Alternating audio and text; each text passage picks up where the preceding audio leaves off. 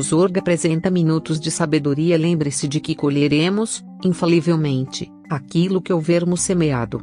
Se estamos sofrendo, é porque estamos colhendo os frutos amargos das sementeiras errôneas do passado. Fique alerta quanto ao momento presente. Plante apenas sementes de otimismo e de amor, para colher amanhã os frutos doces da alegria e da felicidade. Cada um colhe, exatamente, aquilo que plantou.